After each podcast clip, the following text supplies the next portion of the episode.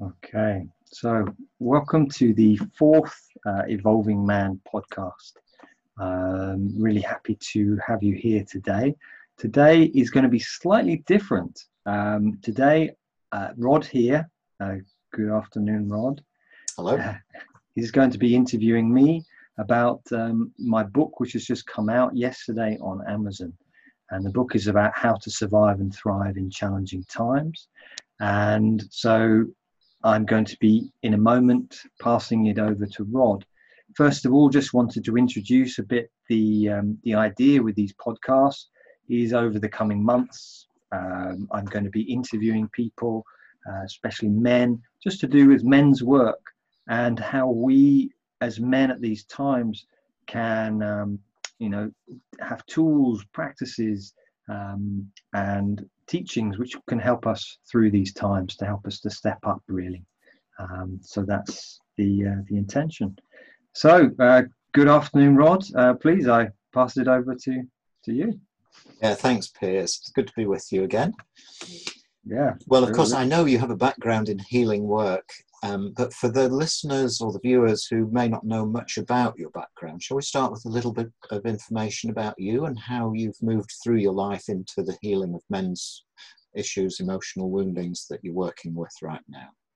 Yeah, great question. Uh, so, I mean, it's where I begin, but essentially, in the 90s, I went to business school, international business school, France, London and then I I was working in London when I graduated, and I got into self development work. It was '97. I'd split up from my partner, and my sister lent me some books, and that was the beginning of my journey. Really, that I started to get interested.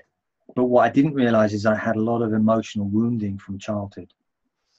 And so this was 1997 that I got interested and but I kept drinking, kept taking drugs. I was pretty unskillful, and it kind of took when I was in two in 2000. I had a breakdown, and within a few weeks, really, I'd my, I'd find out my father had cancer, terminal cancer. I'd left my partner, left my home, so I was basically homeless, and you know, and I was just kind of sofa surfing and it was around that time that I was like, okay, I've got a problem here, but I didn't know who to speak to. And and that's really, you know, 97, that's when the journey really began. And it's taken me, yeah, to the extremes, really. Um, it's taken me 2000 so i went started helping my father out um, who was living in um, in isle of wight at the time and i yeah, I tried to help other people. I thought that was a way that I could find happiness by helping others. Uh, 2001, after my father died, I went to Africa. I went to work as a volunteer coordinator there in Ghana.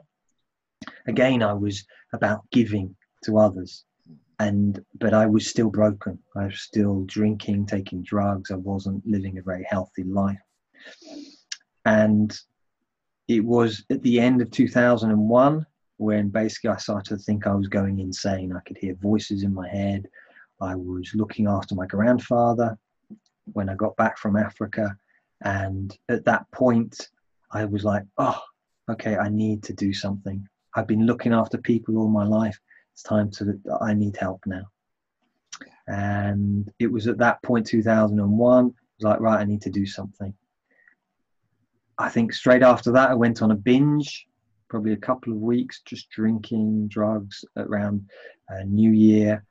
And at the end of that period, I think it was around the 15th of January 2002, I was like, ah, oh, enough. And I started, I, I, kind of, I ended up going to visit a, a retreat center. And this retreat center was three weeks. And it was that point I was like, oh my God, I'm a mess. I need so something would like it be true to say? Would it be true to say that everything that's happened since has evolved from that moment, that low point of finding yourself on the binge and realizing you were a mess? Yeah, yeah, yeah. I think just yeah, I think it it was accumulation of things. Like '97, it was like I loved self development. It was like really loving. I felt really good the first time I meditated. Mm. I share that in my book, the story of going across Victoria Station when I'd been meditating a few weeks and just being in the flow and being feeling really happy. Mm. And it was little things, and then it got to that point where I was like, I couldn't go forward anymore. You know, I was a mess, and I booked in to see a psychiatrist, essentially because I thought I was going crazy, and luckily I didn't get to see the psychiatrist. I'd I'd left the country at that point. Um, so yes, is the answer that yeah. At that point, it was like, okay, I I need to do some work here. Seems like a familiar story, Piers, that sense of people reach their lowest point and then from then they have a choice to recover or to do the work that's necessary. So we'll get on to that in a little while, no doubt. But if we fast forward to right now, and the book's being published and came out, in fact, yesterday, the 19th of May, Mhm. what was it that led you to write the book? So it was 2008. I'd been out of the monastery. So I'd gone to a monastery. So I'd been out of the monastery 2008 for a couple of years. And I just had these teachings going around my head. You know, for three and a half years, I was in the monastery and I was receiving the teachings from the monks every day.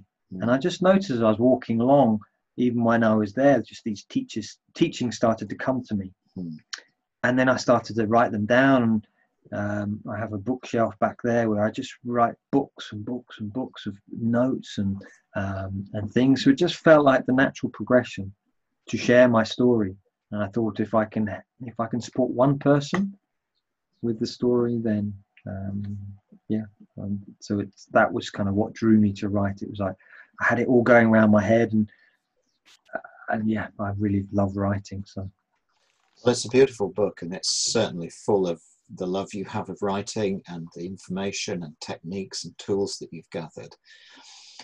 And I notice as I was reading it, you've interwoven your own personal story through the the, back, the the book from beginning to end, and you don't spare us the details. It's right in there, down and dirty.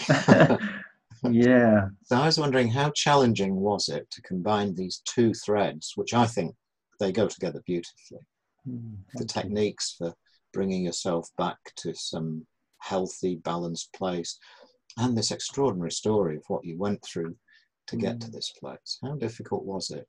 Yeah, very challenging. I mean, it, I started it 2008 and I've gone through three revisions and I've had such resistance to putting it out there that it's now Mm. 2020.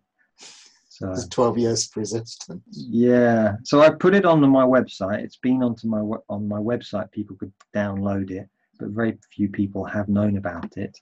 Mm. and and therefore yeah it was challenging to write you know to go through that. And i'm just writing my second book at the moment about my boarding school experiences. And Mm. likewise it's like a lot of tears.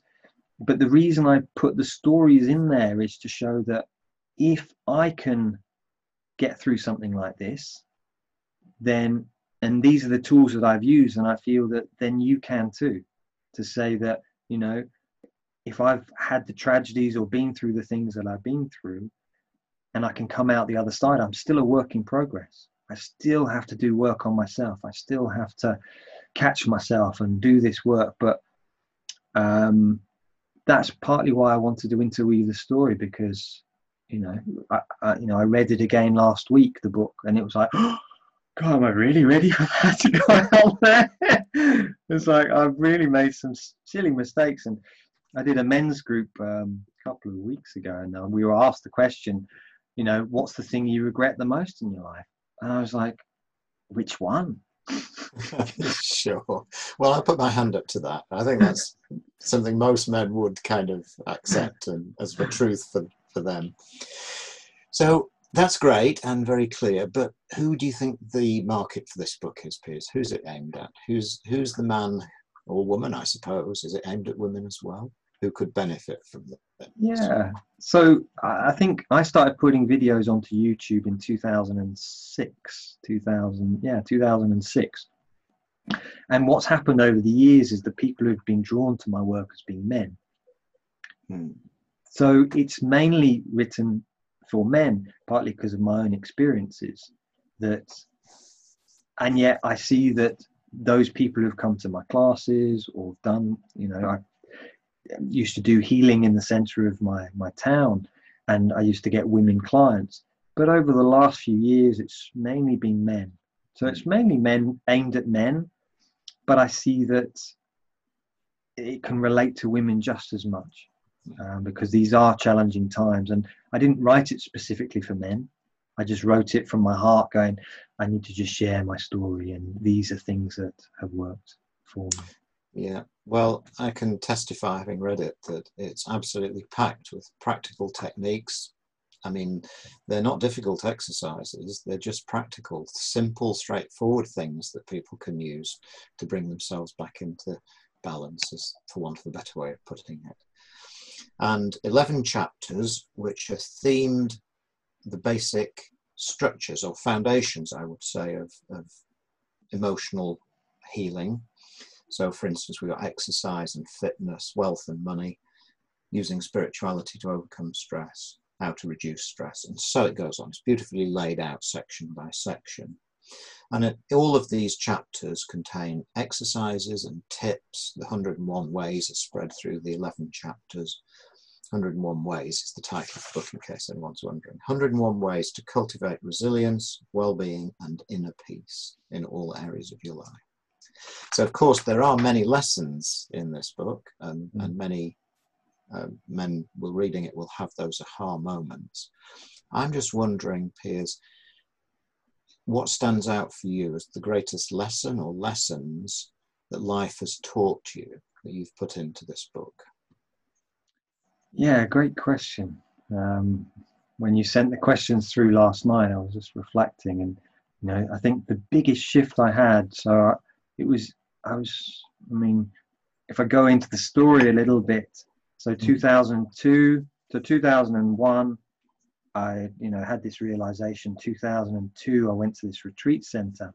In this retreat center, I met uh, an ex-monk and I went to him for sessions, and he lent me this book called The Warrior Within. and so he became like this guide for the few weeks I was there by you know by Robert Moore and Douglas Gillette. And while I was there working with him, he said what you probably need is to go and visit uh, a monastery. And so I sent off a letter. Nothing happened. Uh, they were on winter retreat. So he says, "Oh, let me contact another monastery." So I con- he contacts another monastery, and the abbot there said, "Oh yes, we could do with someone to come and help during our winter retreat." So I spoke to him. the short of it was I, I went up to visit this monastery. So it was, I think it was February 14th, 2002. The reason I remember is the day before, it was the last time I had a drink of alcohol or, or smoke, or had drugs and it was my sister was leaving to, to go traveling.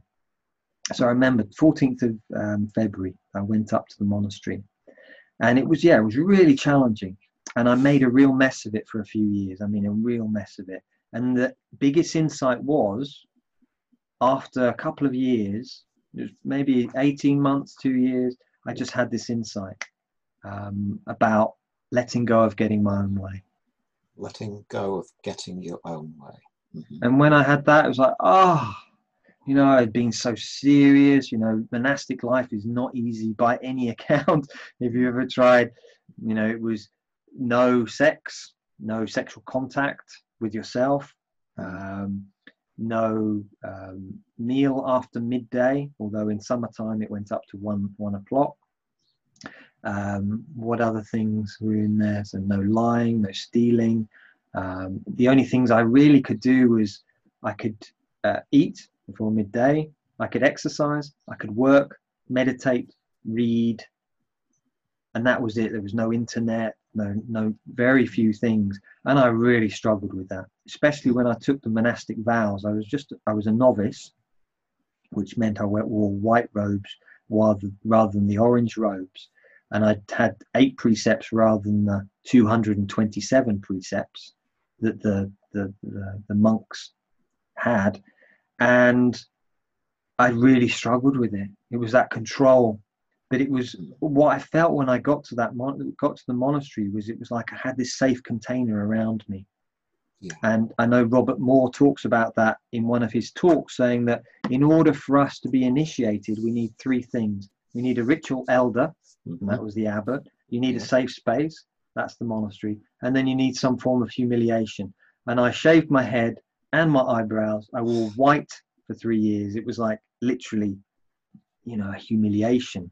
Mm. And it was at the point where I let go of getting my own way that I was like, ah, it was like, oh, great. It was just a, a real wake up. And from that point on, I started to heal. I mean, as you read in the book, um, the the journey was challenging uh, in the monastery. Very challenging indeed. and I'm fascinated by the concept of initiation in that space. I mean, Mhm. men listening to this may probably will be familiar with initiation from boyhood to manhood and from young adult to mature adult and perhaps initiation into elderhood and the different forms that they take. But what was it you were being initiated into in that monastic setting with those three things the elder, the safe space, and the humiliation, or the, the ritual of wearing the robes and shaving the Mm. head? What was the initiation about? So I feel, I mean, I remember sitting in the monastery one day. So we lived very simply. I had a room, a couple of pads on the floor, and I was just sitting there. And I was like, realizing I was 26, 27 at the time. I thought, I'm still a boy. Ah, I see. And it's only since I've been through the journey that I've kind of, in listening to talks and doing work with the archetypes, I've realized what happened. But essentially, I was a boy Mm. and what the process did it started to help me to become a man and i love what robert moore talks about in another of his talks he talks about this the grail cup that as boys we grow up and we start to sculpt this grail cup and mine as you know from the story was very very cracked and so i arrived in the monastery with this mess of a cup. Yes. and what the process was was starting to heal this cup put it back together. And you know i was so fragile in the monastery so fragile you know um, I, I self-harmed and i tried to take my own life. It was like trying to yeah um, to trying to heal these wounds and i had such great support you know, i worked with a jungian analyst Mm. while I was there who got me to write my dreams down every night and I'd send them to her and I wrote down hundreds and hundreds of dreams. And then I had the monks and that safe container. So I feel the initiation was for me going from boy to, um, to becoming a man. That's And, very clear. Mm. um, in the shamanic traditions I've trained in, they talk about the age from 27 to 30 is called the chaotic journey. And meaning that those things that you've not worked on before, the, or the wounds, they come up in those period for you to um, to heal. Now I went to the monastery four months before my 27th birthday, and I left a month before my 30th, and I didn't know anything about this but I was there for my chaotic journey, and it was the most chaotic thing you could imagine on one level. But it Sure. totally restructured my psyche, and um, yeah, it was profound, hellish. Uh, Everything. And, and yeah, yeah. So I'm just thinking as we talk, we might be scaring some of the listeners who want, who know they have a need for some recovery work of some kind or to heal their emotional wounds. Mm. They might be getting a bit scared in thinking they have to go off to a monastery for three years to kind of undergo those experience, experiences. So let's bring it back to, you know, the men who are listening to this and who know that they need to do something. What do you think they can do most practically to heal, and what part in that healing will your book play? Okay, so for me, you know, I don't think people need to go through what I went through. Um, my experiences were pretty traumatic growing up, and therefore, I feel that one is like the things I've realized now is that it doesn't need to be as painful as that. There needs to be a commitment. hmm You know, so what I teach my clients, the people I work one on one with, is to to have a daily practice. So you commit to doing the work, but you have a daily practice, and it might be 30 minutes a day, morning and evening, and that's what I get my clients to commit to is to do that.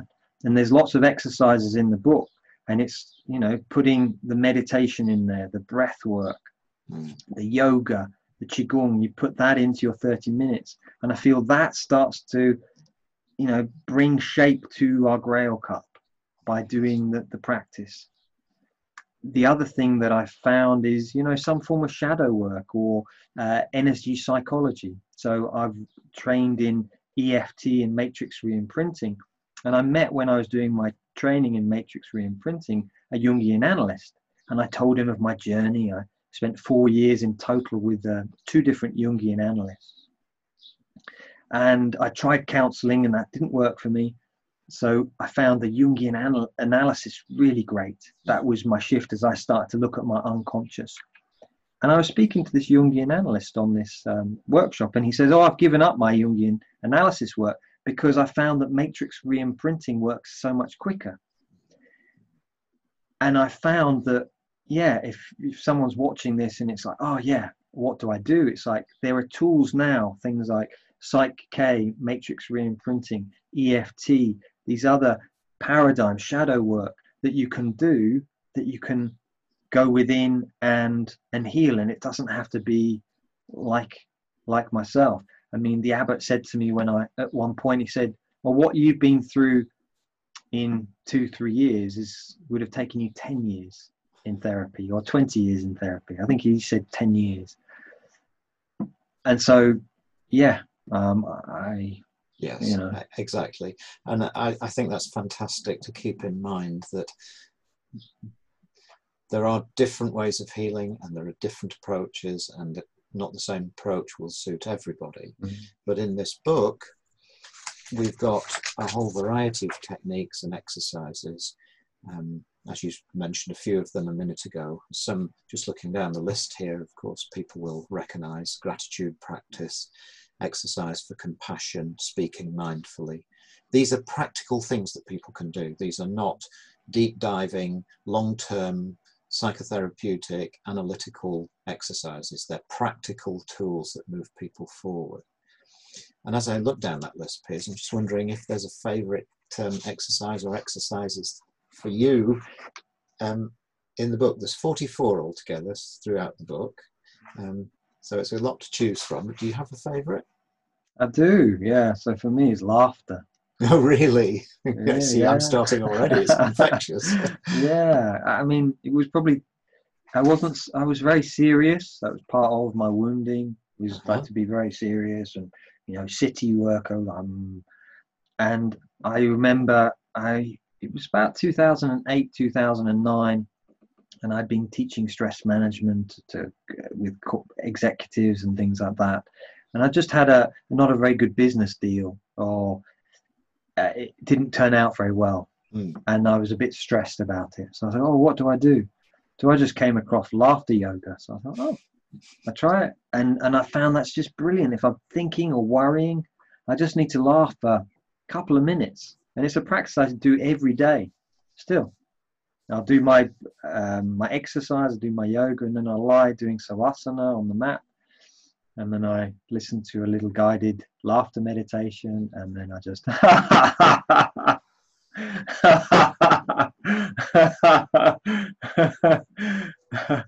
and it's like this joyfulness. It's like if you look at, for me, real benevolent king energy, like the Dalai Lama. You look at, for me, I look at uh, Nelson Mandela or some of these other monks. They're all laughing. They're all smiling. And as we, you mentioned in the interview we did um, four weeks, three, four weeks ago, about the king being in joy. Yes, absolutely. That's right. and so that is my my favorite just because it's very simple it seems to just switch off the neocortex the thinking mind so even if i'm worrying about something it's like and yeah so that's that's my my favorite exercise in the Right, fantastic. I remember saying something like, one of the qualities of the king is the fact that he knows everything is all right, even if it's Mm-hmm. shit, it's still all right. Mhm. And there's an acceptance of what is, and in that that joyous place, you can see how that can be. It's like, yeah, just it's all right. Let's just accept what is, and then let's do something to change this if it needs to be changed. So it's not a kind of passive acceptance. It's a, s- it's a place I think of looking forward, and the joy and the laughter exercise I think is perfect. It's one of the Mm. shortcuts to stepping into sovereignty. I think Yeah, yeah. there's that beautiful feedback loop. That's was it Paul Ekman? Am I right in the name? Yeah. there? Discovered that actually it's not a one-way traffic in emotions. They make your face look miserable if you're sad, but if you pull your sad face, you are feeling you feel miserable. It goes both ways. So with Yeah. joy, bingo. Do you want to feel joyous? Just laugh. Yeah, and I think it was Paul Ekman said as well in one of his research that um, when if I laugh, it stimulates and prepares your brain for laughter as well. Yeah. And so exactly. when we bring that laughter to a group, then that affects other people, Hmm. and they they kind of you know if you you do it long enough, then they'll join in or leave, I guess. Fantastic. So there's a couple of things that really struck me through the book, Piers. I mean, compassion and gratitude. I mean, there's many other themes running all the way through the text, but compassion and gratitude stand out. And I think compassion is about compassion for self, and gratitude is gratitude for what is and what you have. But maybe you could expand on that and give us your perspective on those two qualities or attributes. Hmm, so yeah, compassion. In Buddhism, there's called the four Brahmaviharas, which essentially are it's uh, metta, loving kindness, compassion, karuna, mudita, which is uh, sympathetic joy, and upekkha, which is equanimity. So they're considered the four jewels. Uh, I can't remember exactly what the Brahma Viharas means, uh, and yet compassion for me, yeah, I see as a central teaching in my own life is that I was really hard on myself. And I just noticed, I think the Buddha used this analogy, and I, I, I guess it's, he used it more for anger, but saying when you're angry, it's like you're holding this hot rock and you don't realize that it's burning you. Mm. It's only when you put the hot rock down do you realize, ah, actually, that's the relief of not holding this hot rock. And I see that part of the way for me of letting go of that hot rock is like through compassion, is seeing, for example, another person hurts. I mean, some of the monks in the monastery um, had been through equal challenges that I I had been through, if not more severe, and and therefore sometimes we would clash. And the abbot used to tell me and help me to see compassion, have compassion for this person, Mm. rather than get angry at them. And and I just found that, you know, really key. And it was not just compassion for others; it was having compassion for myself. That actually I've been through quite a lot here, and it was that process of grieving. I mean, in the interview again, you said four weeks ago about the importance of grieving, and I literally cried every day for at least two years Mm. heavily grieving, you know, just tears upon tears. I'd wait during my, you know, and this is from not crying at all Yeah. For 15 years to suddenly crying every day. And that for me it was like this reservoir just flowing out. And part of it was, yeah, the grief and having starting to have compassion for myself, love for myself again, you know, really hated myself, um, age 26, 27 Oh gosh, yes. uh, because that's what I'd been taught to do. Mm. There must be something wrong with me. Yeah. And so it was beginning, you know, and the abbot used to say to me, receive yourself as you are, Piers. And it was like, so now it's like I couldn't cry before. Now I can cry like that. Mm. And most days I still cry, but Mm. it's part of my practice. I do laughter and then I might do a bit of crying. And then it's, it's, I feel a lot freer. Yeah. Um, so that for me is the compassion is like, um, yeah, was, I see it as really key. Um, mm, absolutely, self-compassion in particular, that ability to well, somehow silence the inner critic is part of that, having compassion for self. I don't think you can be compassionate when you have an inner critic that's mm. beating down on you. And I do recall you mentioned that in the book. Mm. I noticed, by the way, we've completely left the question sheet behind. That's oh, that's fine. fine. No yeah. worries. So, so that inner critic fascinated me because, you know, I've got a way of, when minor critic pipes up, of kind of negotiating with him or talking to him, which usually is what he's after anyway. But in the book, you describe this, I think, as an NLP technique of changing his shape and form. Do you want to just mention that? Because I'm sure, as we know, everyone has an inner critic. Yeah. So, greater or lesser uh, ferocity. Yeah. Uh, so, I believe this is the, because there's quite a few techniques. I believe the technique you're referring to is if you notice you've got this voice in your head, so we could just run through this now. Imagine you've got this voice who's criticizing you. Notice where it is in your head, mm-hmm. and then just putting it in front of you. It might be a meter in front of you, and then just moving it off again and again get it to repeat the criticism. You know, one of mine when I worked corporately was um, I've got too much work on, or you know, I, I can't cope. So you put that voice off in front of you and then it's to start to change it. So it's uh-huh. either to turn the volume down or to give it like Donald Duck voice. Or uh, I can't think of another character. Mickey uh, Mouse springs to mind immediately. Mickey Mouse. Me. Yes. Yeah, so M- Mickey Mouse. And then just putting it off in the distance. So it's like we're meeting that part of ourselves. And that just for me, it just um, it takes the edge off you know, that the inner critic. And and and I, I think, yeah. So that's.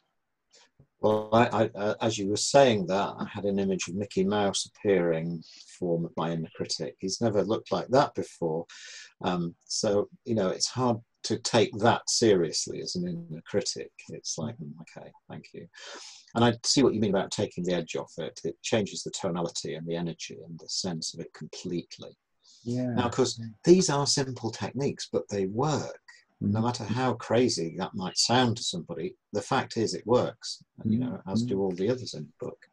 But what comes up for me as I say that, and you're nodding, how can somebody who's reading this book and they've got these exercises find the discipline, if you like to use the word discipline, or the rigor of doing them every day, which is what's mm-hmm. actually required, I believe.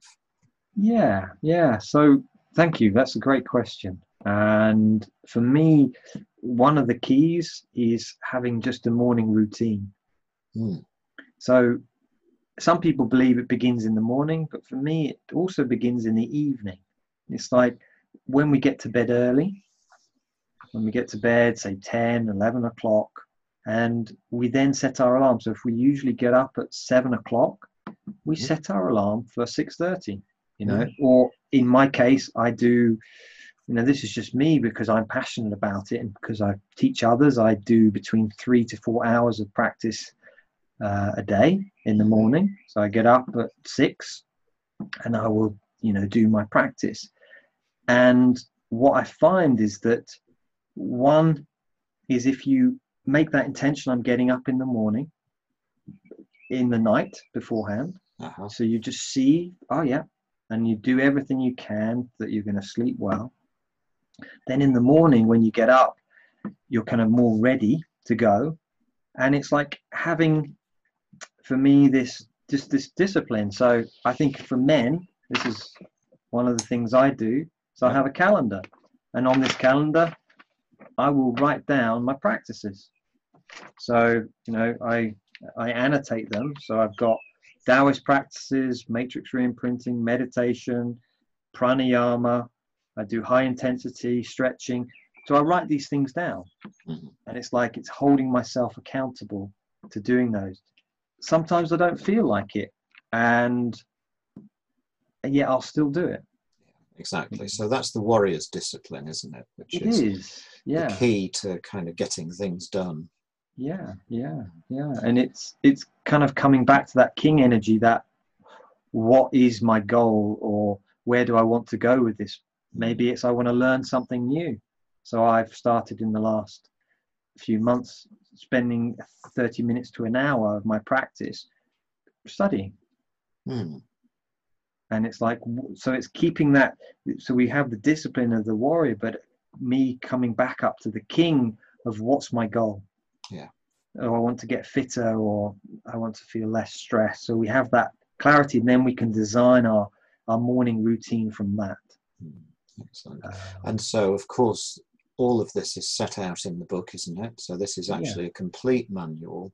It's not just giving people a list of 40, 44 exercises and 101 ways. It's actually a practical manual. yeah yeah This is yeah. what you can do, and this is how you do it, and this is how long it will take, Mm, mm. and this is your choice. And as I looked down there, I just caught sight of the word gratitude. So perhaps you'd like to give us your perspective on gratitude, because I think in a way this has become one of the hackneyed and perhaps um, searching for the word less respected things that people put out there. Your gratitude practice. So I know you have a Mm. different perspective on it, and I think yeah it'd be nice to hear that. Thank you, thank you, Rod. So I just invite people reading, uh, listening to this now, is just to stop and breathe. Just place your hand over your heart, and I, I prefer the center of the heart, the the chest, um, and I just invite you to just breathe in through the nose, out through the nose, relaxing your shoulders. In through the nose. and out through the nose. And final time in through the nose.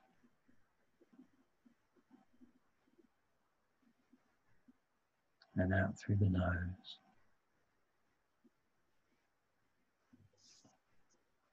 So you can either keep your eyes closed, but this is for me the for the thing between gratitude that a lot of people practice. It's kind of more cerebral cerebral. I feel it needs to come down to the heart Mm. going from duality good and bad right and wrong down into the heart which is more unity. And when we're in that feeling space um, it comes from the HeartMath Institute the quick coherence technique where you just imagine you're breathing in and out through the heart Mm. feeling your hand over your chest in and out through the heart. And from that space, we then connect to what we're grateful for. You know, and there's different ways of doing this. Uh, for me, what I like to do is, you know, I'll do this as a practice before I go to bed. So before I go to sleep, I'll do my meditation. And as I'm lying down, drifting off, I'll just go into that beautiful space of gratitude and it's you know you can do it general so they talk about going general so that the sun came up today that i have water to drink it's like you know these huge things that if they weren't there then our lives would be so different imagine if it was now dark Mhm. outside Mm. Imagine if you know we have 206 i always get this wrong 2000 206 or 208 bones in our body imagine if one was broken but you know even if one was you've still got 207 which are okay but we focus on that one which is not working Very true. Very true. and so for me that's the practice of gratitude is like to feel it in our hearts to feel you know to feel the body to feel that joy and it's like ah yeah. And if it becomes rote you know then you know sometimes you can write it down in your journal but then go back over it and then feel it. Don't just write it just say oh i've had a good day today. Then go back and go feel it look up. You know when we go down our eyes go down we get more going into our feelings emotions. When we look up you know and we open the body up like ah yeah i can move into a different space a different feeling Excellent. Thank you. Pleasure. And as I said a few minutes ago, the, the book's divided into 11 chapters and there's um, a different topic in each chapter, but one that's going to be very relevant to a lot of our listeners is finances, wealth, money, abundance. And you talk about this with there's some fantastic exercises in the book to create abundance. And again, you know, if I was thinking about some of the books I've read over the years on abundance and some of the practices that I've heard recommended, it's quite possible that people listening to this could be a little bit cynical, but I was really struck by how different the practices in this book are. So, do you want to mm. talk a little bit about that? Yeah. So, uh, for me, abundance, you know, I think the word wealth comes from the root well being. So, mm. when we say wealth, it's not just about financial wealth. And I think that's really good about the COVID 19, the lockdown. We're seeing what we do have. Yes. We're appreciating the weather, we're appreciating nature, we're appreciating our families, walking, things like that. So it's realizing, first of all, abundance is kind of this, this well being.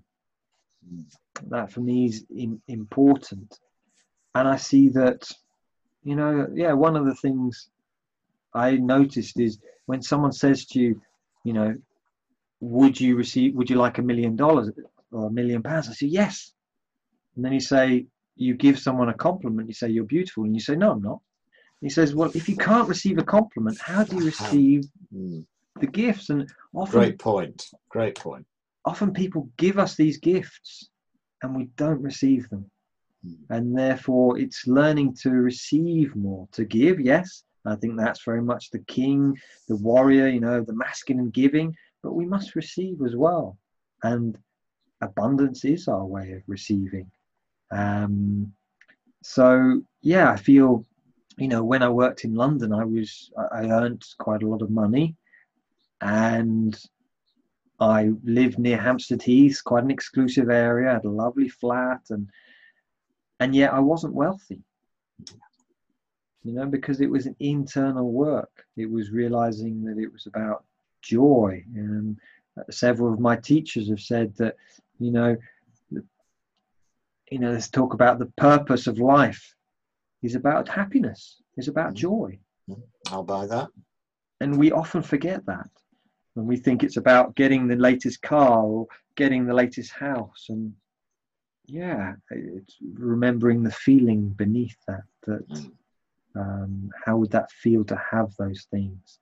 And so, yeah, I'm glad you found those exercises. And I'll, I'll be honest, I don't remember all of them off the top of my head. So. I'm not surprised to hear it. But one of the beautiful themes that runs through them all, I think, is this concept of opening to receive, opening to receive and then of course receiving in a way that represents or reflects rather your own sense of self-worth when we talk about financial worth and self-worth. To me those two things are directly correlated. Nobody's going to become abundant if they have a low self-worth. At some level they have to love themselves and believe that they're worthy of receiving abundance. Mm. so these exercises focus, to my mind, on that aspect of it rather than just sit down and visualize.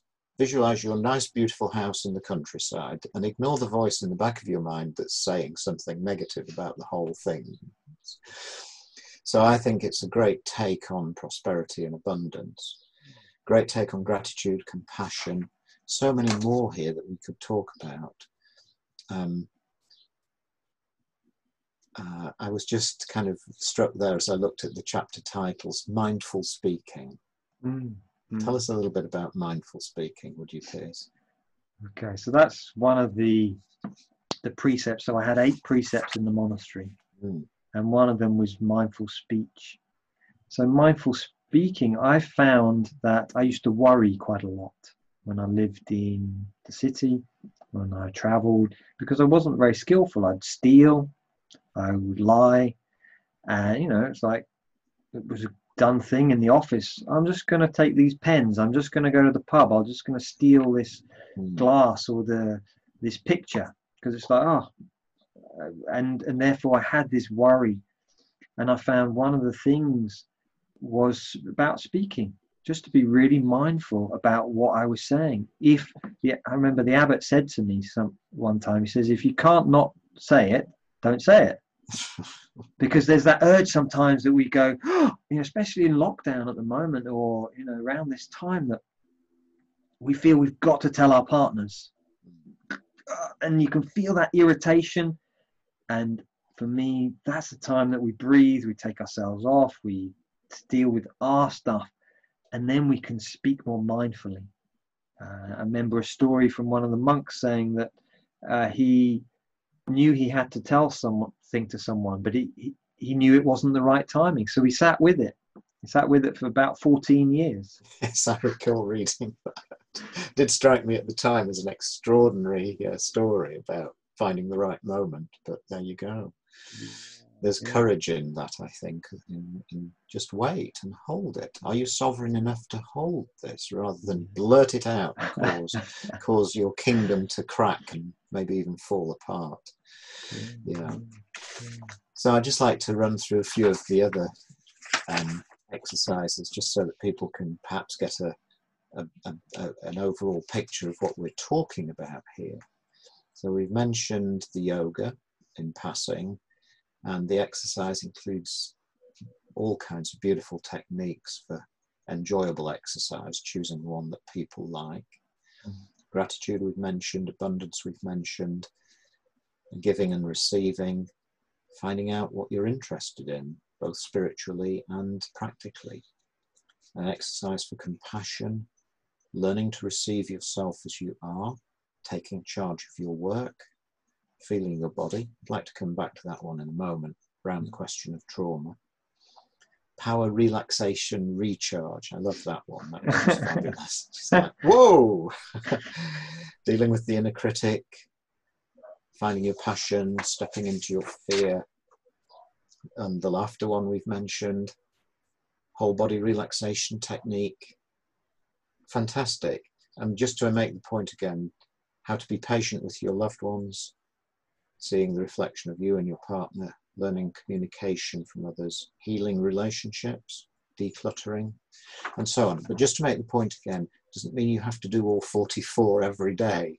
You're choosing what suits you best for the areas that will be most important and relevant to you. Mm, yeah, yes, definitely. It's like Absolutely. Yeah. So, um, with that said, what would you say to somebody in crisis right now, um, you know, who, who somebody who needs instant help? Okay. So, I mean, I will just share, you know, from for me, my monastic experience was, as I've shared before, messy. Hmm. And there was, there's many things I did, but if I was to reflect three really important things, first thing was the exercise. Mm-hmm. Really, when I used to struggle, and I would just put my boots on and I'd go out for a walk. That would be the first thing. We were able to do that, so it's like go outside, you know, and I think there's research by Irving Kirsch at the University of Hull, who's just saying that um, antidepressants and um, exercise have a similar um, benefit mm. in helping with depression, but the relapse rate, I can't remember the exact figures, but something like only 8% relapse with exercise and something like 30% relapse with antidepressants. And so it's like, oh, okay. So for me, exercise, that was the thing that I did every day. I'd walk. The second thing I would suggest is breath. Uh, Emma Seppala talks about it in her book, The Happiness Track, Stanford professor. And she basically saying that it's very difficult for us to talk our way out of stress, mm. to try and ah, da, da, da, da, da, da, da, breathe. We can breathe our way out of stress. So, a very simple one is the box breath. You breathe in for four, you hold your breath for four, you breathe it out for four, and you hold your breath for four. And I realized that I've frozen. Okay, are you back? Um, no audio, Piers, you're muted. That's it. Okay, the box breath. The box breath. So it was just breathing in for four, hold for four, breathe out for four, Mm. and then hold for four. So Absolutely. just something simple like that, counting it on your fingers. One, two, and if you're walking, you can do that as you're walking. Steps one, two, three, four. Hold your breath. One, two, three, four. And that, you know, if you do that for a little while, that will start to, um, to, you know, to help you. It certainly, I tried that when I was reading the book, and it certainly changed my state. It's, it's just simple and effective. So, exercise, breath, and Third thing is community for me. You know, so community. I had, you know, I know it's hard at the moment with the lockdown, and yet there's groups like, you know, where we met, the Mankind Project. Mhm. There's lots of other men's groups, women's groups, mixed groups which are meeting online. Um, you know, the Mankind Project are meeting every week. And it's a, you know, I've got a, a group that I meet every th- two weeks on a Thursday night, which is an open group for men. It's like there are these spaces where we can get that community. Mm. It might be you have a friend that you call. Uh, you know that someone you can reach out to. And so for me, that's the third thing. You know, I had the support of the monks. The abbot said to me, he said, anytime you've got a problem, Piers, come and knock on my door. I'm here for you. Yeah. And and often first six months I didn't help take him up on that. And it's I had to learn to receive. Of course, that's the beautiful concept, learning to receive. Yeah. So thank you. So one thing I'd like to cover that I mentioned a moment ago is trauma stored in the body and how Mm. people can deal with that because we're more and more, I think, coming to understand this is not just a mental thing, but the effect of wounding in childhood and adolescence, and that, of course, all, um, adulthood as well, can be trauma that's stored in the body. So if anybody's in that situation, what would you recommend? Yeah, so I mean, the what I found myself is to do, you know, a practice like um, matrix reimprinting, EFT, something like that. That you're that you're dealing with those early traumas. So as I share in my book, I had some traumatic things happen, and I can now go back to those memories, and they're not weighty. They don't bother me at all now and that's through the work I've done with the EFT and doing that with the matrix reimprinting.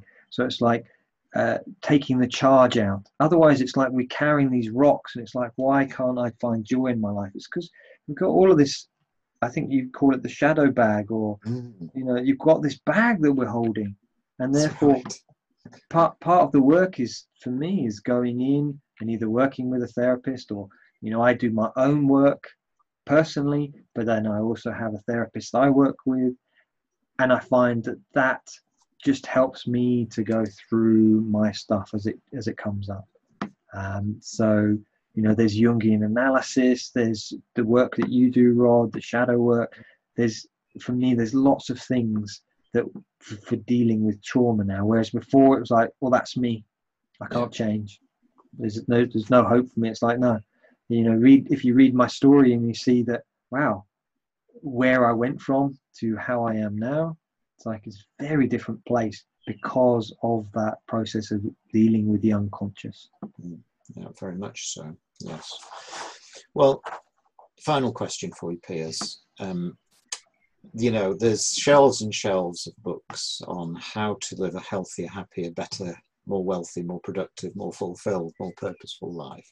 So let's hear about straight from you, speaking directly, mindfully, about why this book, why not one of the others? Follow your heart. Mm. Tell me That- more. So it's like, you know, don't believe me. Go with your heart. If you're drawn to reading this, if you're drawn to my story, then it, and you're like, "Oh, yeah, then I'd say read it. If you're not drawn to it, you're not. Then don't. I think so often we say, read this, read, do that. It's like come come back to your own wisdom, come back to your own sense of knowing. And I feel we're being told in this world that we don't have this power, and yet we do. We're so powerful. Definitely. and we have this intuition, we have this knowing, and you know, th- my my book is is maybe different on one level is that it, there's a lot of story, but there's a lot of the techniques, and they're not techniques I've just come up with. They're either techniques that I've used. Um, and most of them are the ones that I use to help me get through my own trauma and my own, uh, my own struggles. So, um, but yeah, I'd say just follow your heart. It's a very practical book. It's not the story of your life that interweaves through it and the exercises and the 101 ways to cultivate resilience, well-being and inner peace are very practical. I think for me that's something that would really appeal to men. Is action steps that can be taken. You know, this is the warrior's mission to serve the king. Go out and get something done. Well, in this book, there are plenty of choices that will work well for men who want to heal. And not just heal from the past, but let's remember the title of the book How to Survive and Thrive in Challenging Times. It's exactly a case of it does what it says on the cover ways to survive, how to survive and thrive in challenging times. So thank you, Piers. It's fascinating. We could talk for much longer, but you know, as always, we could talk for much longer. But I think that will have given at least some of the listeners a flavour of your book, which I highly recommend. So, would you like to tell us how they can get hold of it, and perhaps also a little bit more about the work that you're doing, um, and perhaps any prospect, any future projects that you've got in mind? Okay, thank you, thank you, Rod. So yeah, my book is available on Amazon, uh, certainly US, UK. It is available in Europe as well, and I think through to Japan. It is um, so yes, that's available for people to buy. The Kindle version will be up in the next week. Just working on that at the moment. Uh, how to work with me is the work I do. Partly is one-to-one coaching that I work with people and I work on a coaching level and a therapeutic. I work two levels really the conscious, so working out practice, tools, and then the unconscious going into those areas where we're stuck, the traumas, and just letting them go. Um, so we're not carrying that baggage forward. And you can find out more about me at piers-cross.com and I'll put a, a link in the, the description as well and your final question was about future projects, is I've realized that I love writing, I love creating. And so I have nearly finished my second book, which is about my boarding school experiences. Mm. I have a third book, which I'm about halfway through, which is a fiction book, uh, which is about, it's called The Happiness Quest. And it's about a, a very similar to my story in London, uh, about a man there. And then my next book uh, after that, my fourth book's about relationships. Um, so, but it, yeah, so I have lots of projects. Great. Well, I shall look forward to talking with you about the boarding school book because that's a subject of such importance for so many people. Mm, Men and women alike, as it happens, in my experience, just as many women wounded by that experience as mm. were men. Um, uh, fewer in absolute terms, of course, because fewer women went to boarding school, but the damage is just as profound. Mm. So that's going to be an interesting conversation. So, in the meantime, thank you. It's been an mm. absolute delight talking with you. And like I said, I recommend the book simply because it's a practical, usable, straightforward manual of tools and techniques that people can pick up and use right now to make themselves feel better, let alone heal the wounds of the past. So it's it's of its time, isn't it? Its title tells us that how to survive and thrive in challenging times. Did you have that in mind before COVID nineteen? Or well, I'll be honest. I wrote it when I first wrote it. It was called the Well-being Way. Oh yes. But then I, I about two months ago, I, I gave it to a client and I said, you know, what do you think? And he says it's brilliant, but call it how to survive and thrive in challenging times because it is that. It is. And I'm like, oh, okay.